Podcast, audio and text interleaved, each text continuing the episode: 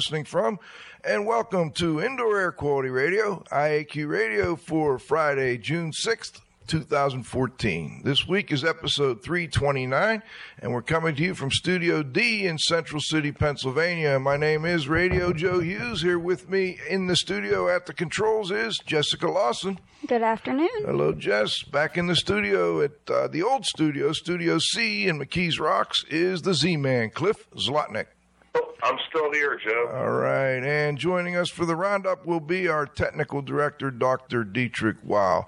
Today's segments include we're going to have an interview with Dr. Hung Chung out of the Baltimore, uh, Maryland area with Cogency Environmental. And then we're going to have, of course, do our halftime and we'll bring in Dr. Wow for our roundup. Before we get started, let's thank our marquee sponsors.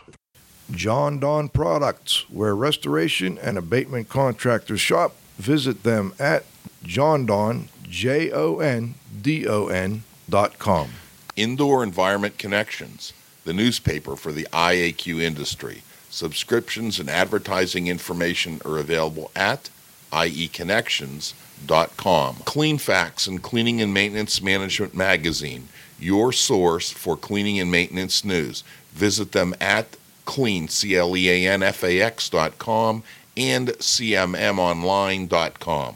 Please be sure to thank our sponsors for their support of IAQ Radio when you inquire about their services and products. All right, let's uh, let's turn it over to the Z-Man for today's IAQ Radio trivia question. There seems to be a glitch with the uh, with the sound on our sponsors. We'll bring them back in a little bit. Cliff. Okay.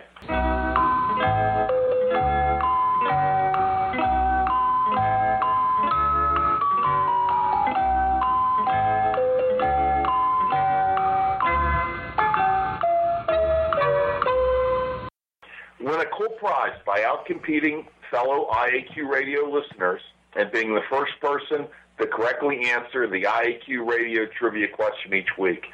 Submitting your answer is easy. Email it to czlotnick at cs.com, or if you're listening to the show live via your computer, you can text in your answer. Congratulations.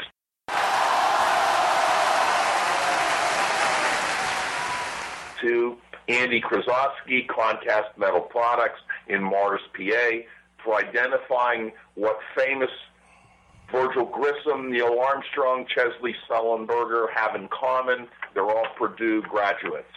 The IQ Radio Trivia question for Friday, June 6, 2014, has been sponsored by Triska, the Tri State Restorers and Specialty Cleaners Association, who have been serving the needs of and advocating for their members for over 30 years.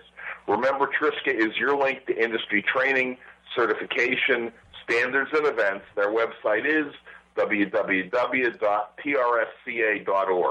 Now for this week's trivia question. Today is the seventh or 70th anniversary of the Normandy invasion. The Supreme Commander for Allied forces was Dwight David Eisenhower. Today's question is who was the Deputy Supreme Allied Commander? Back to you, Joe. All right. Thank you, Cliff. Today's guest is Dr. Hung Chung. Dr. Chung is the president of Cogency Environmental, formerly uh, OEM Advisors in Baltimore, Maryland. He's a graduate of Loyola College in Baltimore and received his medical degree from the University of Maryland Medical School. His first residency and board certification was in primary care internal medicine from the University of Maryland Hospital. He later received his master's in public health from Johns Hopkins University in environmental science, and he returned for further postgraduate training and got his second board certification in preventative medicine, specializing in occupational medicine from Thomas Jefferson University in Philadelphia. For the last 16 years, Dr. Chung has been working full time in the occupational and environmental medicine field and also public health consultation. He also served as the state medical director for the state of Maryland and has worked with many local municipalities and large corporations to help build safe, healthful indoor environmental quality. He also has performed indoor environmental quality investigations, risk communication, and medical advisory services. And he'll be joining us at the IAQ Training Institute, IAQ Radio Healthy Building Professional Summit in August at Seven Springs, Pennsylvania. And his presentation is titled Learning to Resolve Rather to rather than to merely inspect or sample. And Dr. Chung will be our keynote. That will be a four hour presentation. So let's bring him on, see if we've got him here. Welcome, Dr. Chung. Good morning. All right, we've got you. I was a little worried. We had a glitch with the music, and I thought, uh oh, we lost them, But uh, we'll figure that out and get it back in. Thanks for joining us. It's great to have you. Um, we met at the IAQA conference this year, and that was a quite interesting conference, and it was great to get to sit down with you. And uh, Chip, uh, one of your guys, Chip Motley, was uh, at our class last year. And at the time you were the OEM advisors, Dr. Chung slash OEM advisors. What happened uh, with that, and why are you now Cogency Environmental? Well, Cogency, we're a medical science consulting firm that uh, investigates and crafts solutions based on scientific and health-based research. And our mission is to uh, provide solutions to protect your people, your purpose, and your reputation the Cogency name was selected uh, uh, after actually weeks of uh, debate and uh, uh, um, uh, cognitive challenges and things like that. And, and it really came from our old mission statement. Our old mission statement is that we provide leadership and clarity in helping manage and prevent environmental injuries and occupational hazards. So the name Cogency came together because we wanted to reflect leadership and clarity. So Got it. Got there it is. And uh, maybe you could explain a little bit for me and for our listeners. Do you, how many people were part of the Cogency group? I know I met two at the conference. Uh, do you have people out that are part of, you know, doing investigations for you, or is that something you just coordinate with outside people? Uh, we do both. Uh, we have uh, uh folks in house, uh, both full time and part time folks, but we do have a network of very experienced consultants who help us in the field. And, and, that's really necessary because we want to provide the geographic coverage um, for many of our projects. So we have gone as far as Arizona and. So you you do travel around the country for these projects? We do, and we can. I see. All right. Well, why don't we talk and about telecommunicate? Oops, Go ahead. Telecommunications nowadays, it's actually very easy to kind of coordinate a lot of activities and kind of provide resource and serve as a resource um, for the uh, folks in the field. I see. I see. And we're going to ask if you could speak up a little bit louder that uh, maybe one of the listeners couldn't hear you as well. And, and if you could help us with that, we'd appreciate it. Um, and I'll do my best on this end to pick up the volume a little bit. What about, um, can you tell us a little bit about one of the cases or, or, a past case that your team has been handling? Sure. We've had uh, some very interesting cases. Um, and we'll probably, uh, I'm going to kind of go over some of these at the uh, workshop or Healthy Buildings Professional Summit this summer. But we've had occupational asthma or environmental asthma clusters that kind of repeated itself at a medical office building that took some time to uh, resolve, or uh, respiratory outbreaks uh, at a fairly mass level at a resort. And, and we're going to go over how to tackle those issues um, uh, at the uh, workshop. Uh, and I think an interesting one was an allergy and respiratory symptoms in a in elementary school through multiple school years and different classrooms, and we finally figured out it was due to the horse's dander of a classmate, uh, which you know she was grooming the horse and mucking the stalls before the school, and while everybody's looking at the school, we you know it took a while to figure that out. So there, there's some interesting cases that we've had, including some uh, take-home leads and heavy metal exposures and you know, sometimes the investigator just needs to realize the problem may not be generated at the home or at the site of the problem. It may be brought to that area. That's interesting. I have a, a good friend that works at Children's Mercy, and then we had his boss on, um, Dr. Portnoy, and then Dr. Sublett. And he, he Dr. Sublett's in Kentucky, and he also mentioned um, allergy to horse. I guess it's the dander. Is that correct? That is correct. And, and, and was, as well, and and as well in in the, you know, the horse stall and environment, there are all kinds of dust, dirt, allergens, mold, and and critters. So it, it, it you know, in addition to horse's dander, there may be other uh, agents and, and allergens that that can cause problems. Huh. Interesting. And let's let's get a sound check. If anybody, it sounds much better to me. It sounds good. Uh, hopefully, everyone can hear well. Cliff, let me turn it over to you. Yeah, I'd actually like to follow up a little bit, if we could, on this elementary case. How did you, you know, how did you solve the problem? I mean, you know, it, it just seems that you know it's obvious now, but you know, going in, I don't know how you'd figure it out. If you could kind of take us through that. Sure. I mean, you, you really have to. You know, we served as a basically the liaison between the um, the the pediatrician and the investigators, and and I think, you know, it, it's a process of elimination. And and once you start going from one classroom to the other, and you continue with symptoms, that's when you say, well, maybe it's not the school environment. So you want to look at things not related to the site where the symptoms are manifested.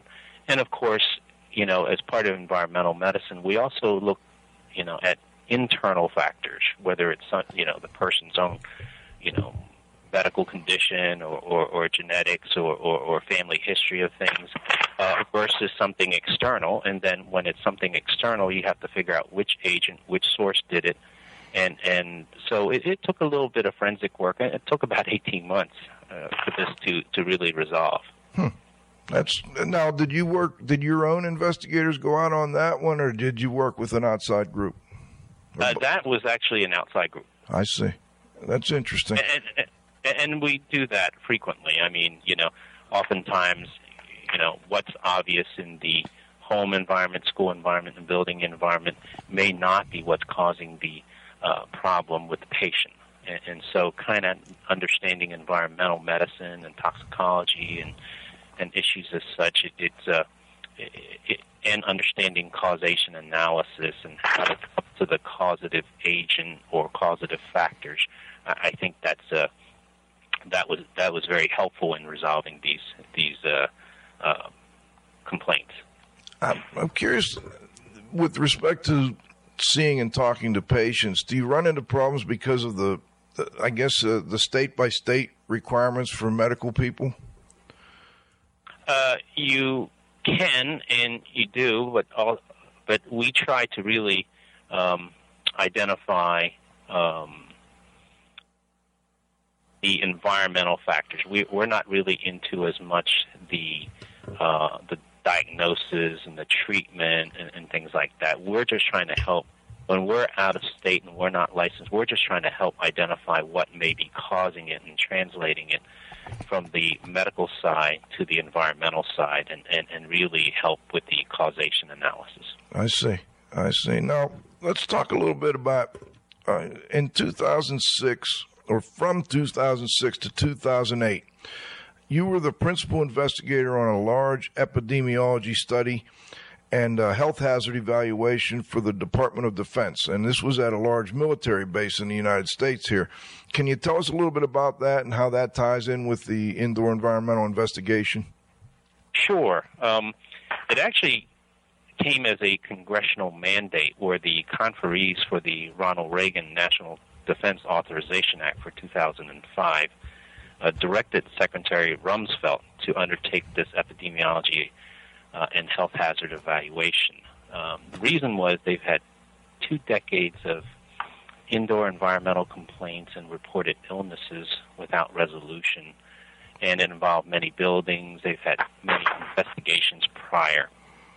So we were actually asked by the employees or the what they call what we call the constituents to actually come in to investigate, and we reviewed the previous reports and you know we ground truth all the maps and layouts and, and, and debrief the occupants and management team, their healthcare providers, their facilities professionals.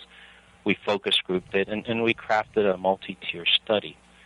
So the study was pretty large. It involved over 7,000 uh, participants uh, who took questionnaires and we divided, I think, 12 buildings into over 350 study areas using a geospatial distribution. We, so we looked at issues such as pathways and firewalls and HVAC or conveyance systems and work section or departments, including column numbers, and and then we did a lot of uh, you know environmental sampling as well, in addition to the questionnaire. Um, and we also uh, survey the occupants uh, for building related, non building related, and non work related factors, including work stress and work satisfaction. And, and as a result of that, we kind of did a preliminary analysis uh, of the questionnaire data, environmental data, and, and we found that there were complaints, uh, significant complaints. And so, how do you put them in perspective? So, at that time, the EPA uh, had a database of 100 non complaint buildings across the U.S. So, we actually requested that data, sorted through it, and compared it to the data we found at this campus.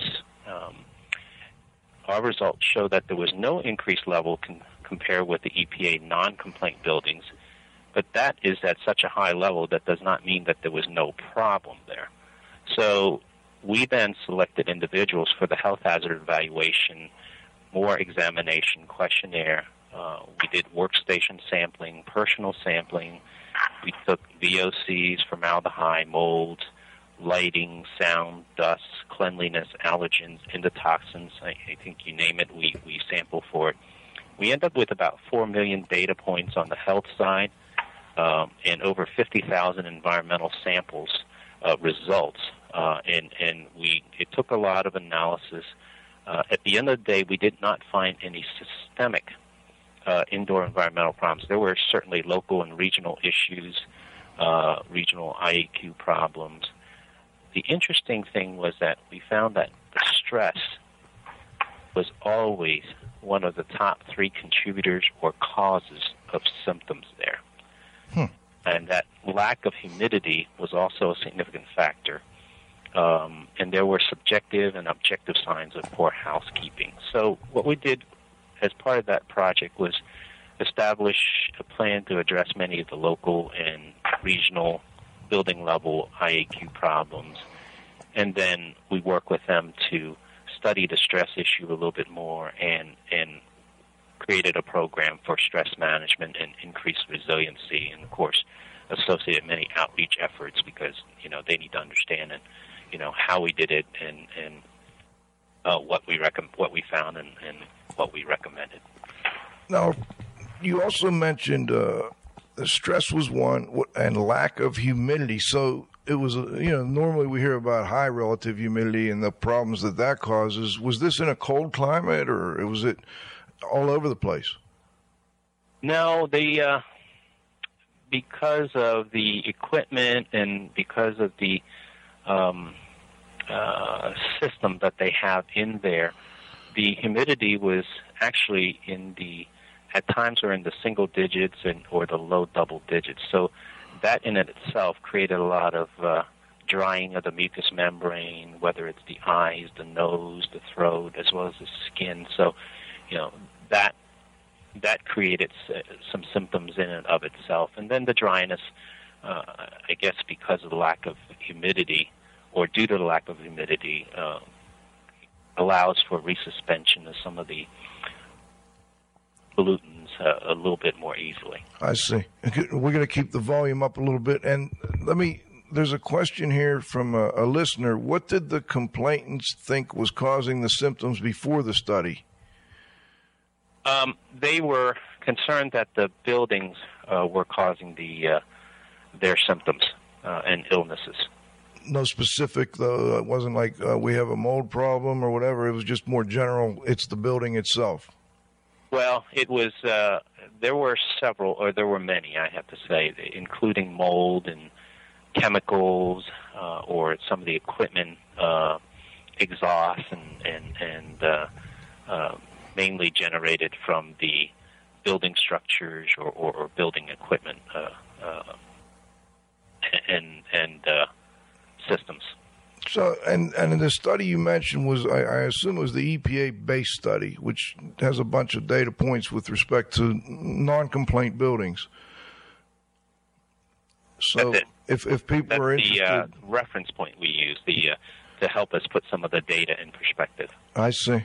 Okay, interesting, interesting. Cliff, Um, I go ahead, Joe. all right. I didn't know if you had a follow up. I know Cliff's Cliff's busy writing his uh, his blog there, so sometimes it gets it's tough to bring bring him in on these uh, in the middle of a long blog discussion.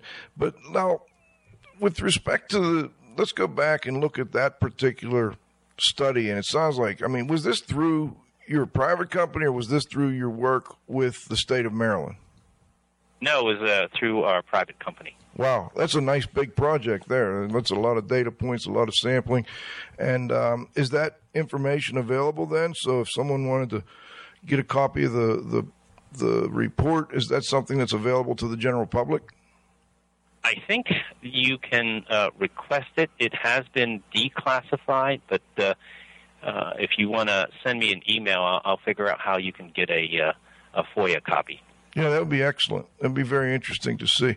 Now, let's talk a little bit about the, the good science with respect to doing indoor environmental quality, you know, investigations. And I, I guess I want to focus on the relationship with with the MD, um, whomever the MD might be. In this case, you know, you're you're in there working with people. You're maybe not necessarily their treating physician, but you're helping them understand from an MD's perspective what's going on in the building what what are some of the key and and I think you mentioned them to some degree in, in your discussion of that last project, but what are some of the key um, areas that a good indoor invol- good indoor environmental quality investigation covers with you know so so that you have the right information when you get a report? What's the important information for you?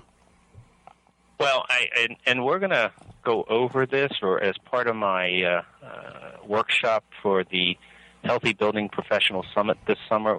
This is the issue we're going to tackle, and that is the proper methodology in investigating an outbreak or investigating an individual complaint related to uh, the indoor environment. And, and the proper causation analysis uh, has several important points. And, and the first one is, well, what does a patient have, or what do these individuals or patients have? Uh, because we may be at working at an outbreak level.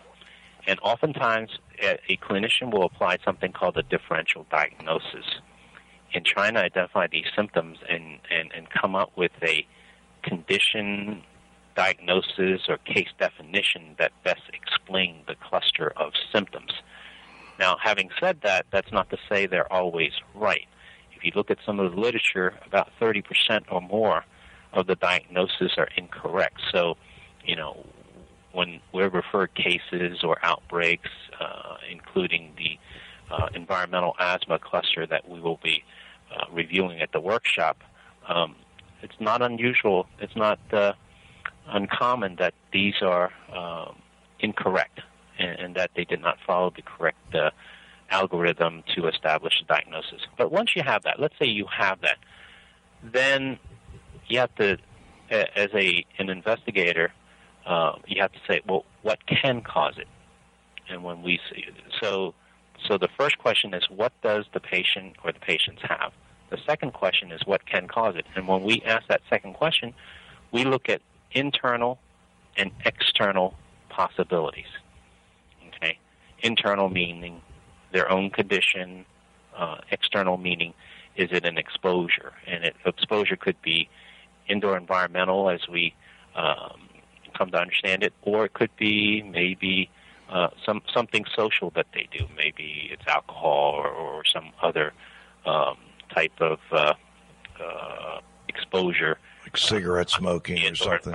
There you go. Yep. Exactly. Yep. So we look at internal and external, and, and we have to know whether they have been shown to cause it. So we ju- can't just say, hey, you know, he's exposed to a lot of cats, so the cats cause the cancer. Okay? You kind of, I know that's a, a hilarious one or, or, or, or extreme one, but um, but you kind of have to know that, and that scientifically it's been established to be able to do that. And then the last question, as far as the causation analysis, is which one did cause it?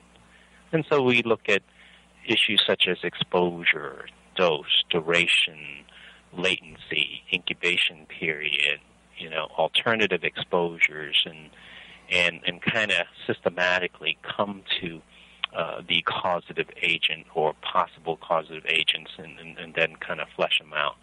Um, you know, and then you know after the causation analysis, as an environmental invest environmental uh, investigator, you know that you need to figure out how to then mitigate it, remediate it, and then on the clinician side, how to treat it, and then of course how to communicate it, not only to the individual but maybe to the family and to fellow occupants because if one is sick, the others will be nervous. So those are things that we will go over at the uh, Healthy Building Professionals Summit.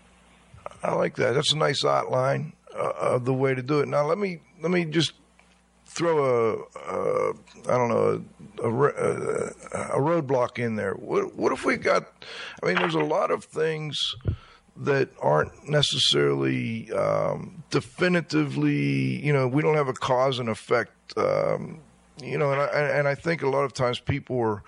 Uh, because of the media, et cetera, they're they're kind of self-diagnosing.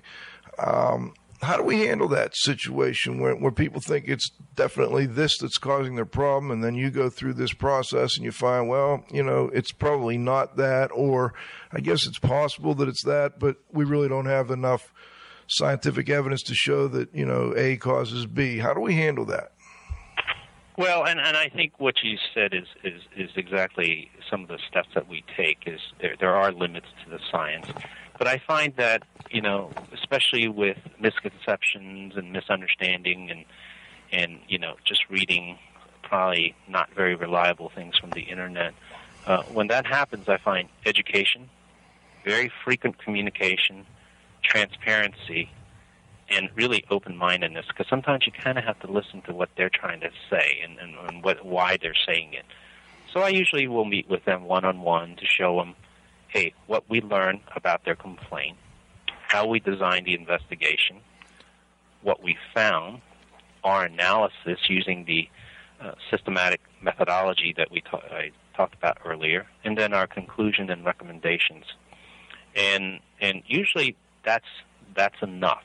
Even in the group setting, if I meet with some of the individuals who are really sick and kind of explain to them what's going on, and and maybe some of the more vocal ones, uh, and, and we kind of go through that process, that that kind of helps to start having, especially at a, a an outbreak level, having ambassadors who can just take that information back to the group. Um, and, and it's not unusual that I may also speak to their doctor as well to kind of explain the the environmental science or the toxicology related to um, some of the agents and some of the findings. So, um, so we do that. It, it takes some time, and and and you know sometimes it takes um, a longer time to undo some of the beliefs that, that are, are carved in.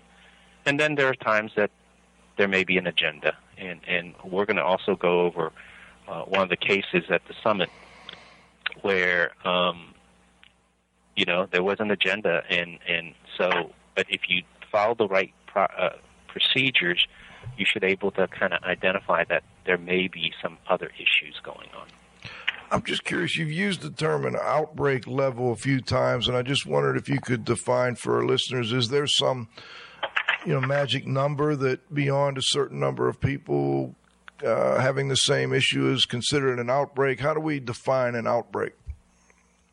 I'm not sure if there is a classic definition. Uh, some of the cases that we've had, uh, for instance, we had a resort uh, respiratory outbreak at a resort where 57 people came down with, uh, out of 220 uh, attendees, came down with uh, respiratory symptoms, and some were hospitalized with pneumonias, and or I think the environmental asthma outbreak uh, over 18 months, we had about 64 individuals.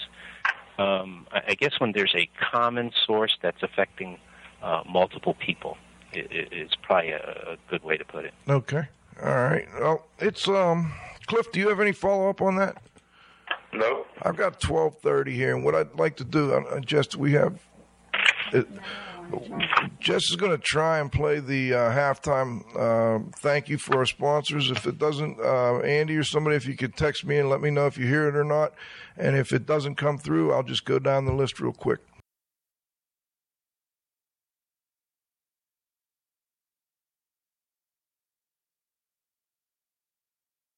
Thanks to our association sponsors the Indoor Air Quality Association, IAQA, a nonprofit multidisciplinary organization dedicated to promoting the exchange of indoor environmental information through education and research.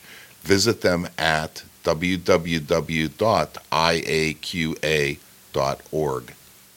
And thanks to our advertisers, GrayWolf Sensing Solutions, who use advanced sensor software technology and embedded computers to provide superior environmental test instrumentation. Visit them at wolfsense.com. Legends Environmental Insurance Services, the experts in insurance for environmental consultants and contractors for over 20 years. Learn about them at legends-enviro.com. And of course, our marquee sponsors. Jon-Don Products, where restoration and abatement contractors shop. Visit them at Jon-Don, J O N D O N dot com. Cleanfax and Cleaning and Maintenance Management Magazine, your source for cleaning and maintenance news. Visit them at clean, C-L-E-A-N-F-A-X dot com and cmmonline dot com. Please be sure to thank our sponsors for their support of IEQ Radio when you inquire about their services and products. All right, let's turn it over here now to the Z Man for the first question for the second half of our interview with Dr. Hung Chung. Dr. Chung is calling out of Baltimore, Maryland, and he is now he's with the uh, newly named Cogency Environmental, and he was the former medical examiner, I want to say, for the state of Maryland. Great stuff, uh, Cliff. Let me turn it over to you. Thanks, Joe. Well, Dr. Chung, uh, does resolution of an indoor environmental quality problem always involve assistance from medical professionals? No, I, I don't think so. And, and, and you know, and frankly, not all of them raise to a health level. But even if there's a health level, if the individual knows specifically uh, you know, for instance, what he's allergic to. There, there may be other examples, but if he knows there's specifically what he's allergic to or, or timing of it, there, there may be, you know, I, I think the investigator can can really sample for that or, or look for the various agents, and and if they're present, I, I think you you uh, mitigate it or, or or or figure out how to remove it, and and with the resol- if there are resolution of of uh, symptoms, I think that's all you need. Thank you.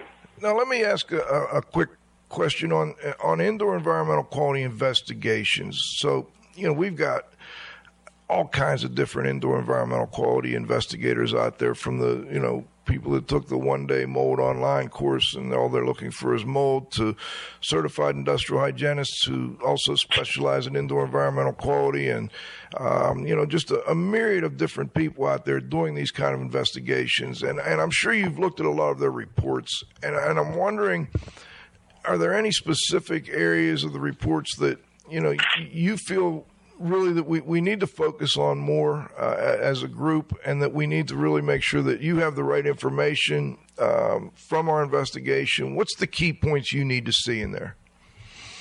Well, I, there are many, unfortunately. Um, I think the level of training, level of knowledge, or consistency of training, consistency of knowledge, and, and consistency of methodology uh, are very, very important and it's not unusual that I'll see something and I'll I'll do a little bit of calculation. I'll say, hey, they're not correct. They they they used the wrong factor, or or or there's not enough power in in what they sample when you have you know a 10 story building and you only grab five sample indoors I, I don't think you can really project to that to say that represents the whole building so i, I think consistency um, lack of power, validity, um, and, and, methodology.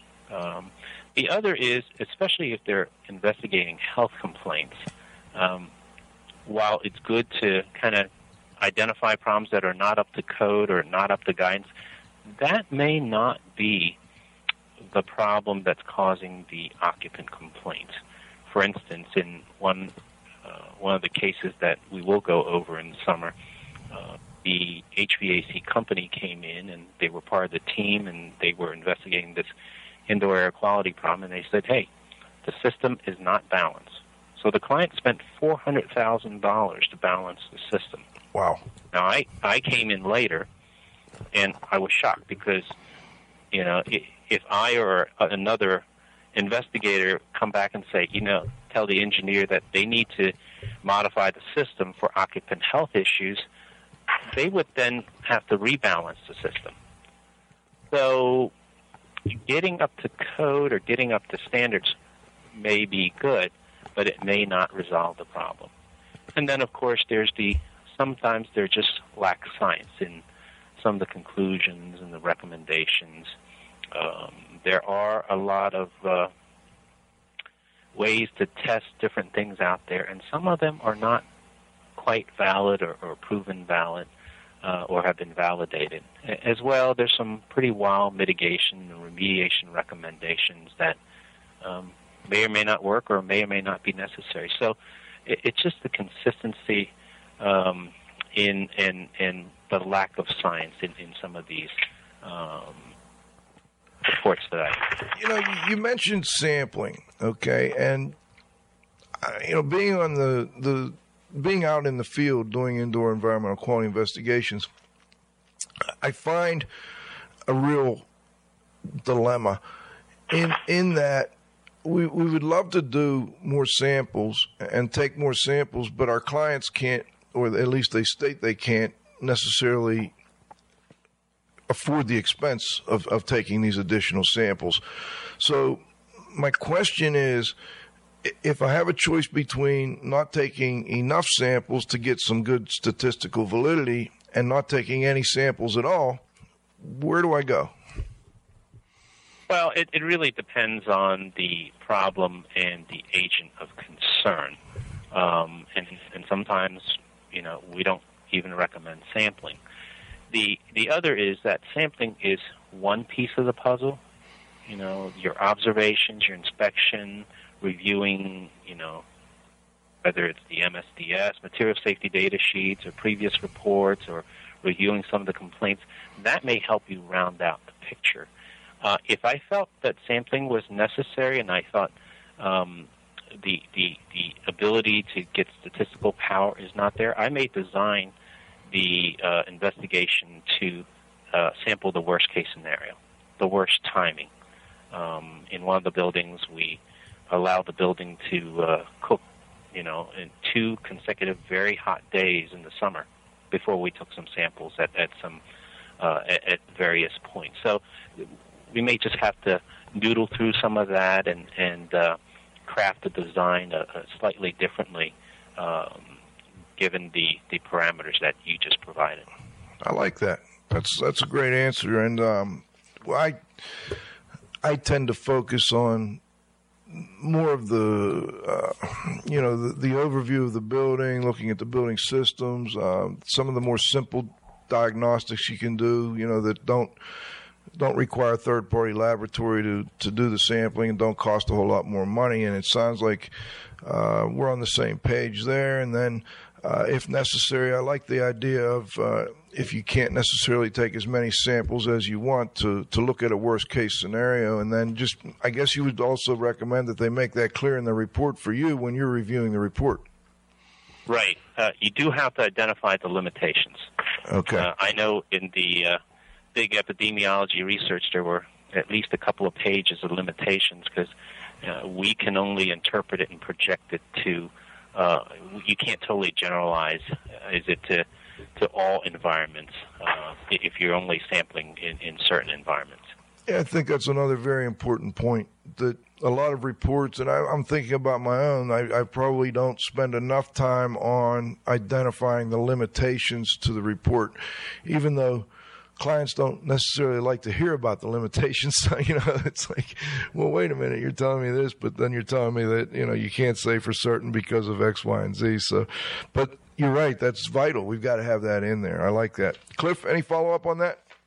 Yeah, actually, um, I, I, I do have a follow up, and I think in, in terms of, of causation, uh, you know, from my experience, which is not as vast as yours, uh, you know, by, by any means, uh, when people were complaining about something either in their home or you know in their office, I typically would classify it into into three areas, at least from an observation standpoint. You know, something chemical, something biological, something of a particulate matter nature, and and try to look from an investigator standpoint at all of those rather than have the customer tell me that it's you know some chemical and you know it says on the MSDS sheet that it can cause headaches and you know when I'm at work uh, I have a headache. So uh, what am I doing right or what am I doing wrong?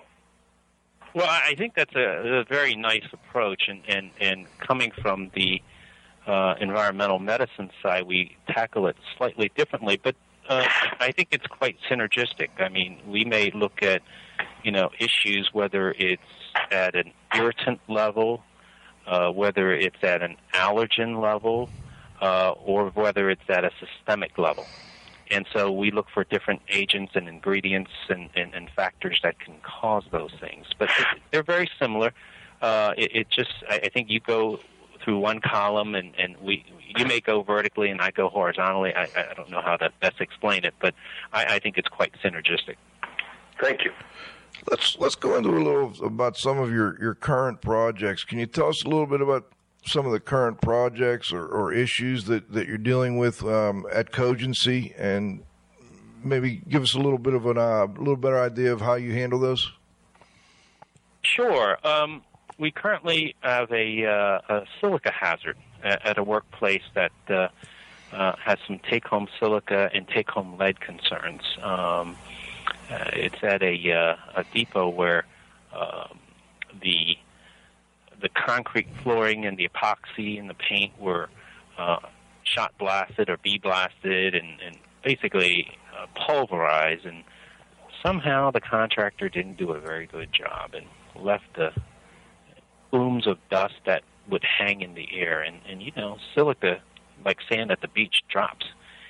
If they're so fine that they can hang in the air, that's problematic and that's respirable.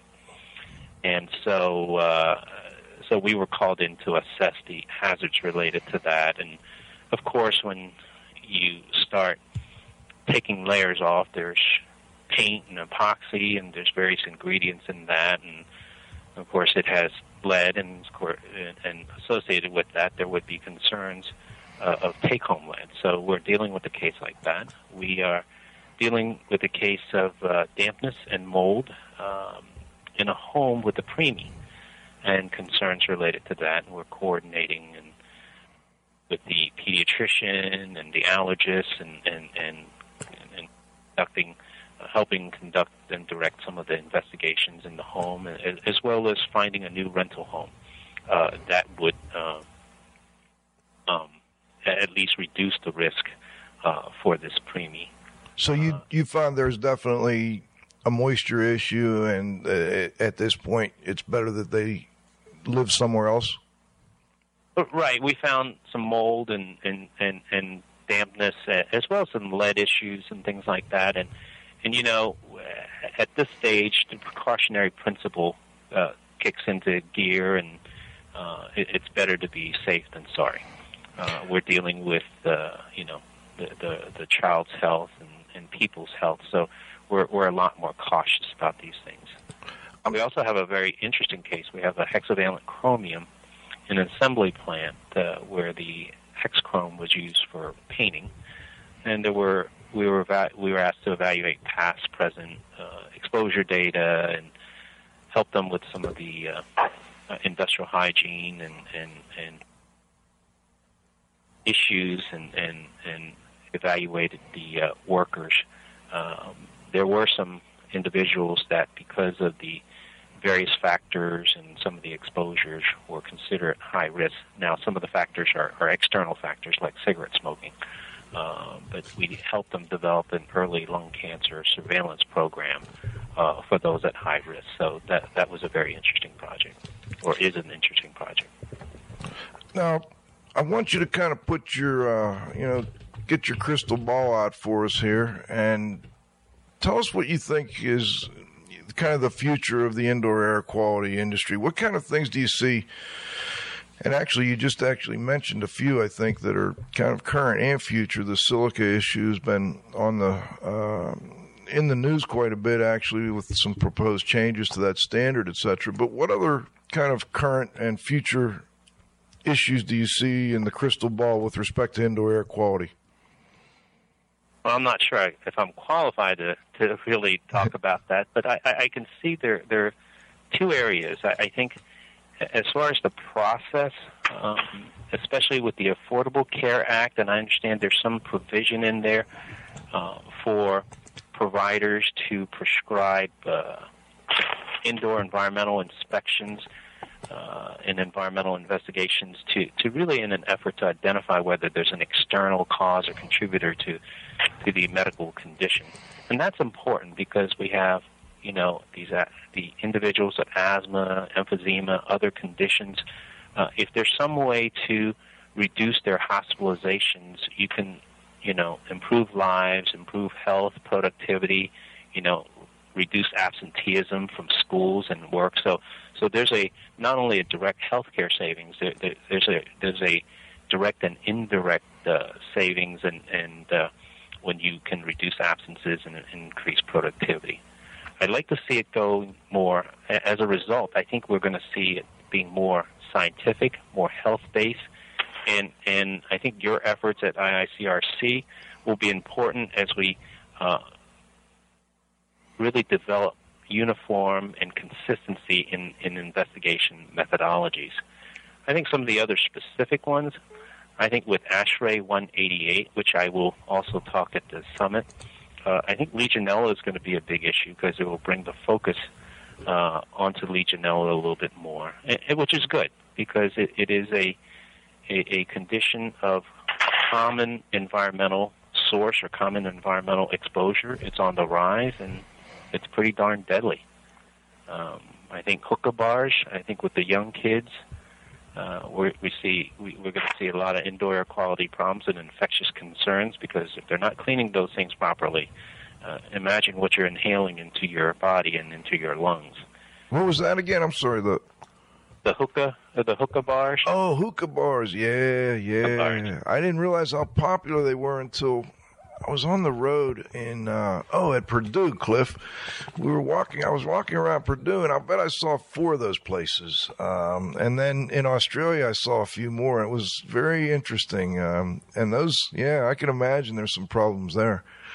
Right, right. And then of course with the sustainability drive and and and continue. Uh,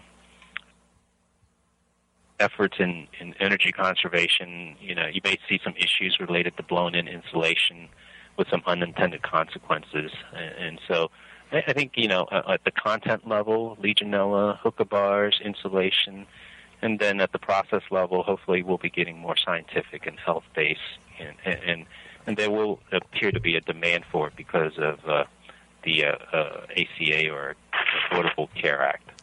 So I'm curious. Uh, we have um, some friends of the show who work at Children's Mercy Hospital in, in, Kansas City, and they are seeing the same thing with respect to the Affordable Care Act, and they're actually seeing where some state Medicare programs are.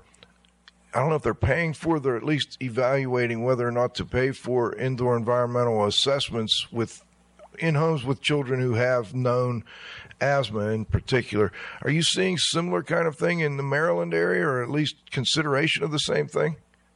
I think there's consideration. I, don't think it's implemented. I, am not sure the politics related to it and, and why the delay, but I understand the provision is in there. Great. And and I'm curious if you see more MDs like yourself uh, beginning to specialize in, in indoor environmental quality and health issues related to the indoor environment. Um, unfortunately, no. I, think, again, with the provision in the Affordable Care Act, I, I think you will many will start looking and and referring to the you know, environmental investigators to kind of hopefully help reduce the health hazards at home. Uh, I think you know all clinicians are there and want to do good for their patients and want to make sure they're healthy. And, and if this is a tool that they can have and prescribe, I, I think you're going to see many of them uh, will make some effort to uh, learn about this process and, and work with some of the investigators who are listening and, and, and some of the uh, uh, industrial hygienists, safety people, and IAQA members who, who really can, can help you know us manage some of these healthcare issues and exposure issues. How, how did you get so interested in this area of medicine? Oh, I think I was the uh, state medical director. I was also the medical advisor for uh, Baltimore County in Maryland, and uh, and the school system is an older school system with many old buildings. So um, I think one day, very early in that in my career, they called me and said, Dr. Chung, we have this problem. We need your help.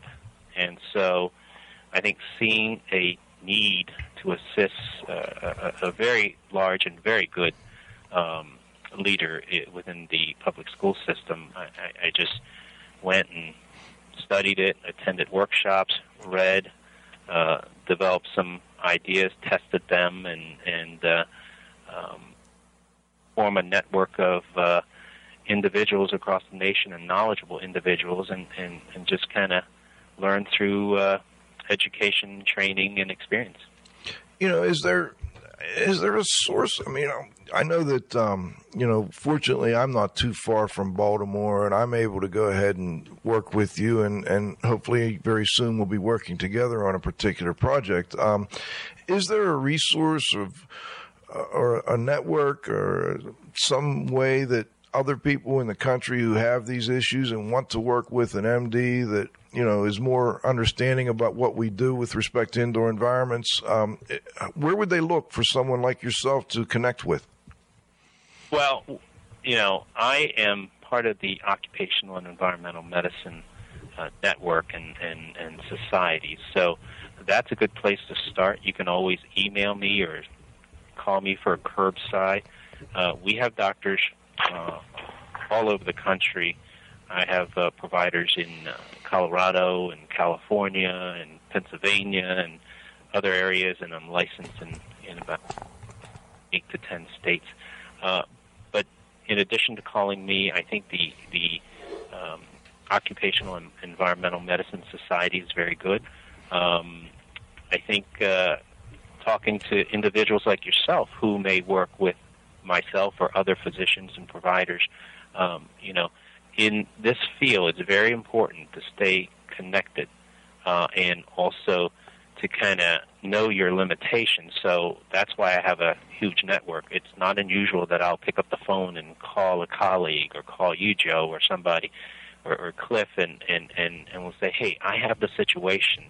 What's the deal? How should we tackle it? And, you know, and it may be um, something that you can help us with or, or, or, or just the curbside. So I think it's very important. No one individual, you know, should try and know everything and, and, and understand everything because it just there, there's so much in the environment that that we have to investigate and, and, and manage that it's very difficult for any one individual to to know all that. So I would uh, uh, and I tell this to residents both at UPenn and Hopkins, where, where I do workshops, is develop your network and know your limitations. Great, great advice. Um, what, Cliff, do you have another one before we go to the roundup? No, I'm good. I think we've got to get to the roundup because I'm not sure. I don't want to run over too much here. Dr. Chung, it's, it's about five minutes before one. Uh, if we run over a couple minutes, are you okay? I'm fine with that. That's fine. Great. Let's get to the roundup and bring in Dr. Wow. Move him on, hit him up, hit him up, move him on, move him on, hit him up, rawhide. Cut him out, ride him in, ride him in, let him out, cut him out, ride him in, rawhide.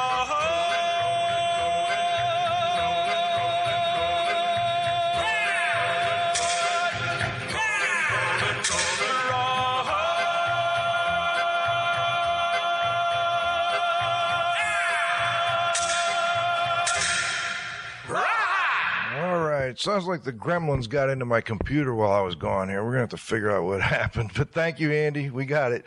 Uh, listen, uh, let's get Dr. Wow on the line.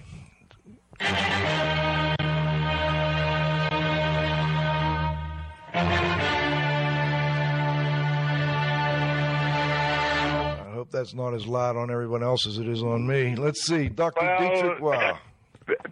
Beethoven can't be too loud. Dear, I wanted to Uh, give you the anyway, last shot here. Uh, afternoon, good day, good day to our friends in Australia whom I met, and perhaps a couple of new ones who will be listening in.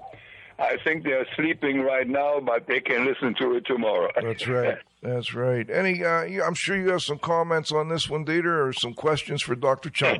Yes, I, I, I certainly do. And uh, Dr. Cheng is is looking at an incredibly difficult um, uh, uh, uh, project, at a situation. And uh, I wish, I, I know I will never ever have an answer for it, and I know many learned people who don't have an answer uh, either. Uh, we are looking at a heterogeneous uh, uh, population, and we are looking for certain indicators.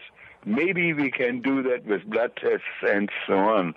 But so far, uh, it is uh, incredibly difficult to get a handle on the situation. And why is this?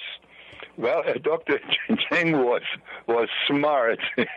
he went to the military, and basically you have soldiers. Well, they are hopefully still outbred, but at least you have a a, a population that is somewhat uh, uh, homogeneous, and uh, most of them are willing. They can't say no or yes. uh, that's why you can work with those guys.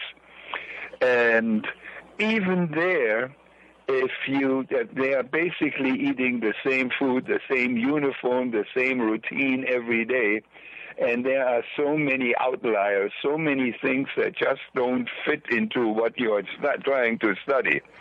Um, if you go one step out of that and go now into a more heterogeneous population, and Dr. Chuang uh, mentioned that, uh, yeah, there are so many uh, incorrect diagnosis. Uh, you you can get a cold from many things. You can get a headache from many things. You can get a, a, a backache from so many things, and it is basically what the patient tells the doctor. If I if I come in tomorrow with a broken arm into the emergency room, and I said, "Hey guys, I slipped." Uh, uh, on the ice, even though there's no ice right now in Pittsburgh. I slipped down the stairs and I broke my arm, and yeah, just fix it up right now. Uh, that's what exa- exactly what is going to be reported: broke arm falling down the ladder or falling down the stairs. Uh, the fact was, I was drunk in a car accident and I broke my uh, I broke my arm. Well, we have in- incorrect information there. So that to me is absolutely. I mean, it is so difficult to get a handle on it, and um, uh, Dr. Uh, uh, Cheung uh, also told us. I said we didn't when we were working on this and we we were looking at things. We didn't do that in a month. Uh, I think it was a year and a half, and you're still not at the end. It is unbelievable. It is so difficult because we are working with uh, uh, uh, uh, outbred people uh, of you know, males and females and and blacks and whites and orientals and you, you name it. And to me, to sort that one out is one of the most difficult problems. I worked in toxicology. You can't do epidemiology by definition with mice, but I did toxicology with inbred mice. And they don't go out and drink, they don't party, they don't smoke cigarettes, they get exactly all the same and very good diet, by the way. They are kept in cages, the light goes on in the rooms, uh, uh, for 12 hours on, for 12 hours off. I mean, it is a very uh, uh, uh, Regimented. Yeah, regimented lifestyle. It's, it's a very close uh, population. Well, If, and even then, if you are trying to do the statistics on it, uh, well, you get very good results. Certainly better than if you have a a, bunch of uh, random selected people. And even then, it is very difficult. So we are looking at at a situation that really will take time, and I think much more uh, than we are having right now. I, I I'm looking at the DNA stuff and the blood samples and other common denominators, and I think we can maybe put certain people in certain groups and study those rather than the whole group where we have this and that and that and that and that we don't really uh, we are not really uh, um, uh, sure about. Well, Dieter, let me tie this into a question, a text question that came for Dr. Cheung. Um, when we were talking about that large study, and I didn't get a chance to do this, guest three had a. a do you think additional specific information uh, might have been obtained by conducting personal interviews versus questionnaires on that one large project you were talking about, or did you do both? We uh, well, let me take a step back and, and to address the uh, epidemiology study. Uh, this was actually a study of the civilians on the DoD compound. While some of the military folks were there, uh, this was in large the civilians. And, Okay.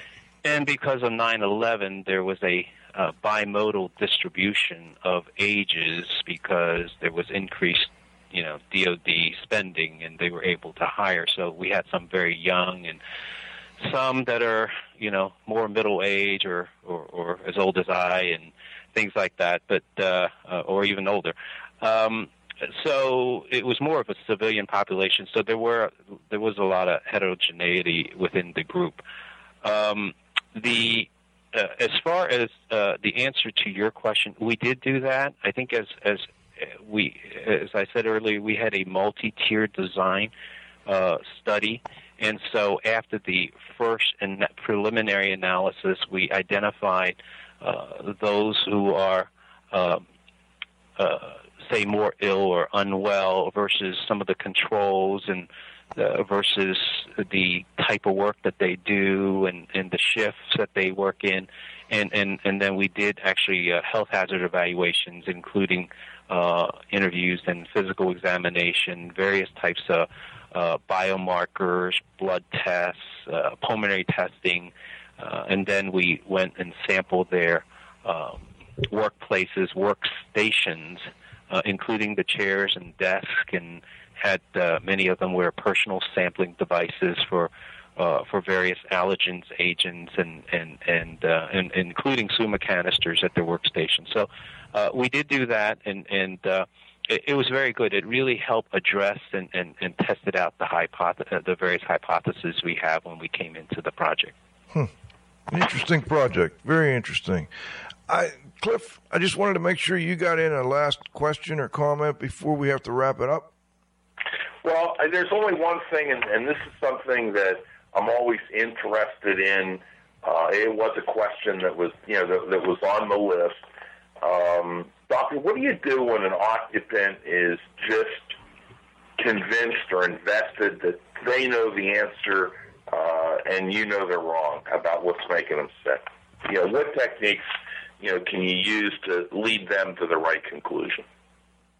Well, I think we somewhat answered that earlier, and, and, and that is um, you, you try to be open minded because if you seek to understand them, uh, you may be able to kind of neutralize or undo some of the the uh, beliefs. Uh, if you know they're wrong, I mean, if you know they're obviously wrong, then then then uh, that's what I do. And, and Sure. you know, I meet with them, I educate them, and I I go through all the steps, the the due diligence in how I investigated their problem, and walk them through the science, and and and you know, and it's not unusual that I'll provide them with literature.